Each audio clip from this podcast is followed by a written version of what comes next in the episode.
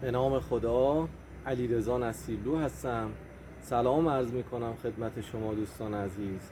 خداوند رو سپاسگزارم که به من کمک کرد تا این فایل رو آماده کنم و خدمت شما ارائه کنم. امروز می‌خوام درباره یک کتاب صحبت کنم به نام ثروتمندترین مرد بابل.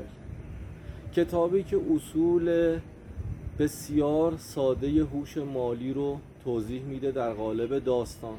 و چون انسان ها داستان سرایی رو و داستان رو دوست دارن گوش کنن خیلی تاثیر گذاره افراد زیادی از این کتاب الهام گرفتم من سالها قبل این کتاب رو خوندم.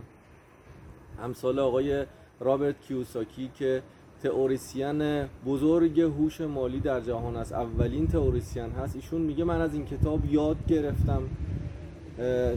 عادت به کار خوب به پسنداز کردن و مداومت و پایداری و اون موقعی که انسان به موفقیت برسه بنسیر عرابه سازی که وضع مالی خوبی نداره از وضع مالیش خیلی شکایت داره و میره پیش دوستش که الان ثروتمندترین مرد بابله و اسمش آرکاد هست.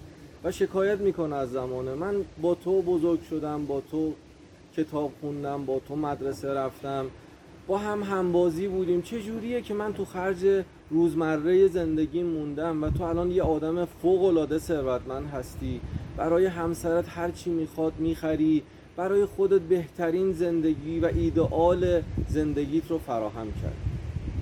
آرکاد میگه چون تاجر زیاد وقت زیادی نداره و دنبال سرمایه گذاری های زیادی میگرده وقتاشون اینها به قول مرا اکثرا پره. حضرت علی علیه السلام میگه با اهل تجارت هم نشین شو با کسایی که تجارت انجام میدن. چون اونها تجربه چندین سالشون رو در یک ساعت در اختیار تو می‌ذارن. آرکاد میگه چند تا سفارش برات دارم. دارم میرم سفر تجاری. سفر تجاری اون موقع در بابل که این کتاب در درباره بابل نوشته شده و لوهایی که پیدا شده از اون موقع نشون میده که اینها چقدر ثروتمند بودن پس انداز می‌کردن. بابل نماد ثروت بوده و اینها با انتقال آب به نقاط بسیار مرتفع تونسته بودن باغهای معلق بابل رو درست کنن. آرکاد میگه چند تا سفارش دارم. که باید اونها رو انجام بدی. اینکه یک دهم از درآمدت رو پس انداز کن.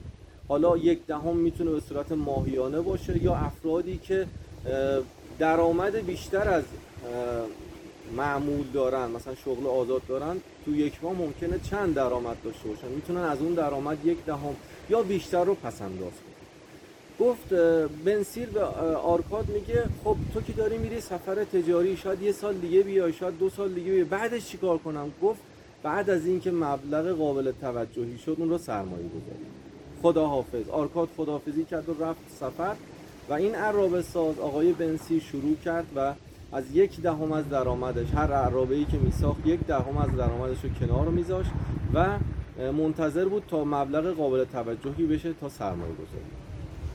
بعد از یک سال و اندی که گذشت توی بازار داشت قدم می‌زد. یکی از دوستانش رو دید که کارش آجرپزی بود. گفت چطوری حال و احوال معمول؟ آجرپزه گفتش که من دارم میرم شهر مجاور بابل. اونجا کاری دارم و شنیدم جواهرات خوبی دارن. می‌خوای برای تو هم چیزی بخرم؟ بنسی که پول قابل توجهی داشت کیسهش قشنگ کلمبه شده بود بزرگ شده و سری دوید در خونه اون کیسه رو آورد و تحویل آجرپز داد. و بهش گفت که حتما برای من هم جواهر بخیر آرکاد بعد از یک سال و نیم اینطورا برمیگرده و بنسیر بلا فاصله میره به دیدارشون خوشحال میگه که خب چیکار کردی چیکار نکردی؟ بنسین میگه آره یک دهم از درآمدمو پس انداز کردم و سرمایه گذاری کردم. گفت کجا؟ گفت در جواهر. گفت اون جواهر رو کی برات خرید؟ گفت فلان دوستم که آجر پزه آرکاد ببینید تجربه افراد اهل تجارت رو دقت کنید. آرکاد گفت قید اون جواهر رو بزن و دوباره شروع به پسنداز کن من دارم میرم مسافرت. گفت مسافرت تجاری. گفت آخه تو که اون جواهر رو ندیدی. گفت تو به کسی دادی اون سرمایه گذاری رو انجام بده که اون سرمایه گذاری رو بلد نیست. خداحافظی می‌کنه و دوباره میره به سفر تجارت بنسیر توی دلش خالی میشه میترسه سری میره به حالا طلا فروشی یا جواهر فروشی شهر بابل که آشناش هم بوده دوستش بوده و اون جواهر رو نشون میده و اون میگه این جواهر تو شیشه هایی بیش نیست. این شیشه ها رو تو بازار بابل به قیمت خیلی ناچیزی میفروشن. بنسیر خیلی ناراحت میشه. این قسمت سرمایه گذاری رو من یه پرانتز باز کنم توضیح بدم بعد به ادامه داستان بپردازیم.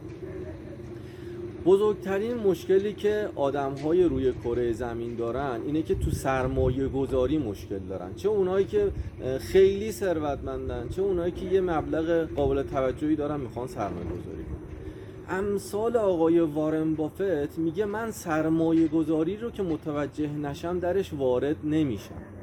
دقیقا کار اشتباهی که آقای بنسیر انجام داد در اولین سرمایه گذاری درباره بیت کوین نظر آقای وارن بافت رو گوش کنید نه من بیت کوین رو رد می‌کنم نه تاییدش می‌کنم. آقای وارن بافت میگه بیت کوین سرابه. قبولش نداره. اصلا وارد این سرمایه گذاری نمیشه دقت کنید که عوارض همین سرمایه گذاری ها که آدم نمی‌فهمه یعنی فرد حتی نمی‌تونه پنج دقیقه درباره بیت کوین صحبت کنه. فقط شنیده که دوستاش رفتن تو بیت کوین سرمایهشون چند برابر شده. میاد و رو مغز مادر بیچارش میره و باعث میشه اون مادر بیچاره پولی که به اون صورت نداره و میره طلاهاشو میفروشه. مثلا چند سال پیش این اتفاق افتاد من چون تحقیق می‌کنم همه اینا رو دنبالش هستم در جریان هستم. شما می‌تونید تحقیق کنید و به اینها برسید. 100 میلیون تومن بیچاره تلاش رو میفروشه و به این پسرش میده. اون 100 میلیون میره میشه 20 میلیون میشه 10 میلیون. و دیگه نمی‌تونه بفروشه نمی‌تونه نگه داره. هر روز اعصابش خورده شب و روز نداره خواب درست حسابی نداره.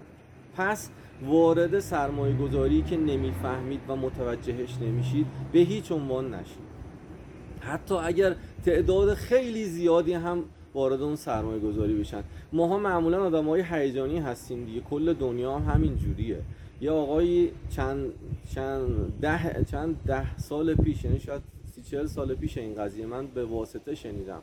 ایشون بازاری بود. می‌گفت من تو بازار نشسته بودم داشتم کاسبی می‌کردم گفتن که خونت آتیش گرفته. آماده شدم برم کارگر من جلوی جلوتر از من داشت میدوید. گفتم تو کجا میری؟ اصلا در جریان نبود. گفت همه میدوان منم میدوام همه می‌دونن بیت کوین بخرن منم می‌دونم. همه می‌دونن سهام بخرن منم می‌دونم.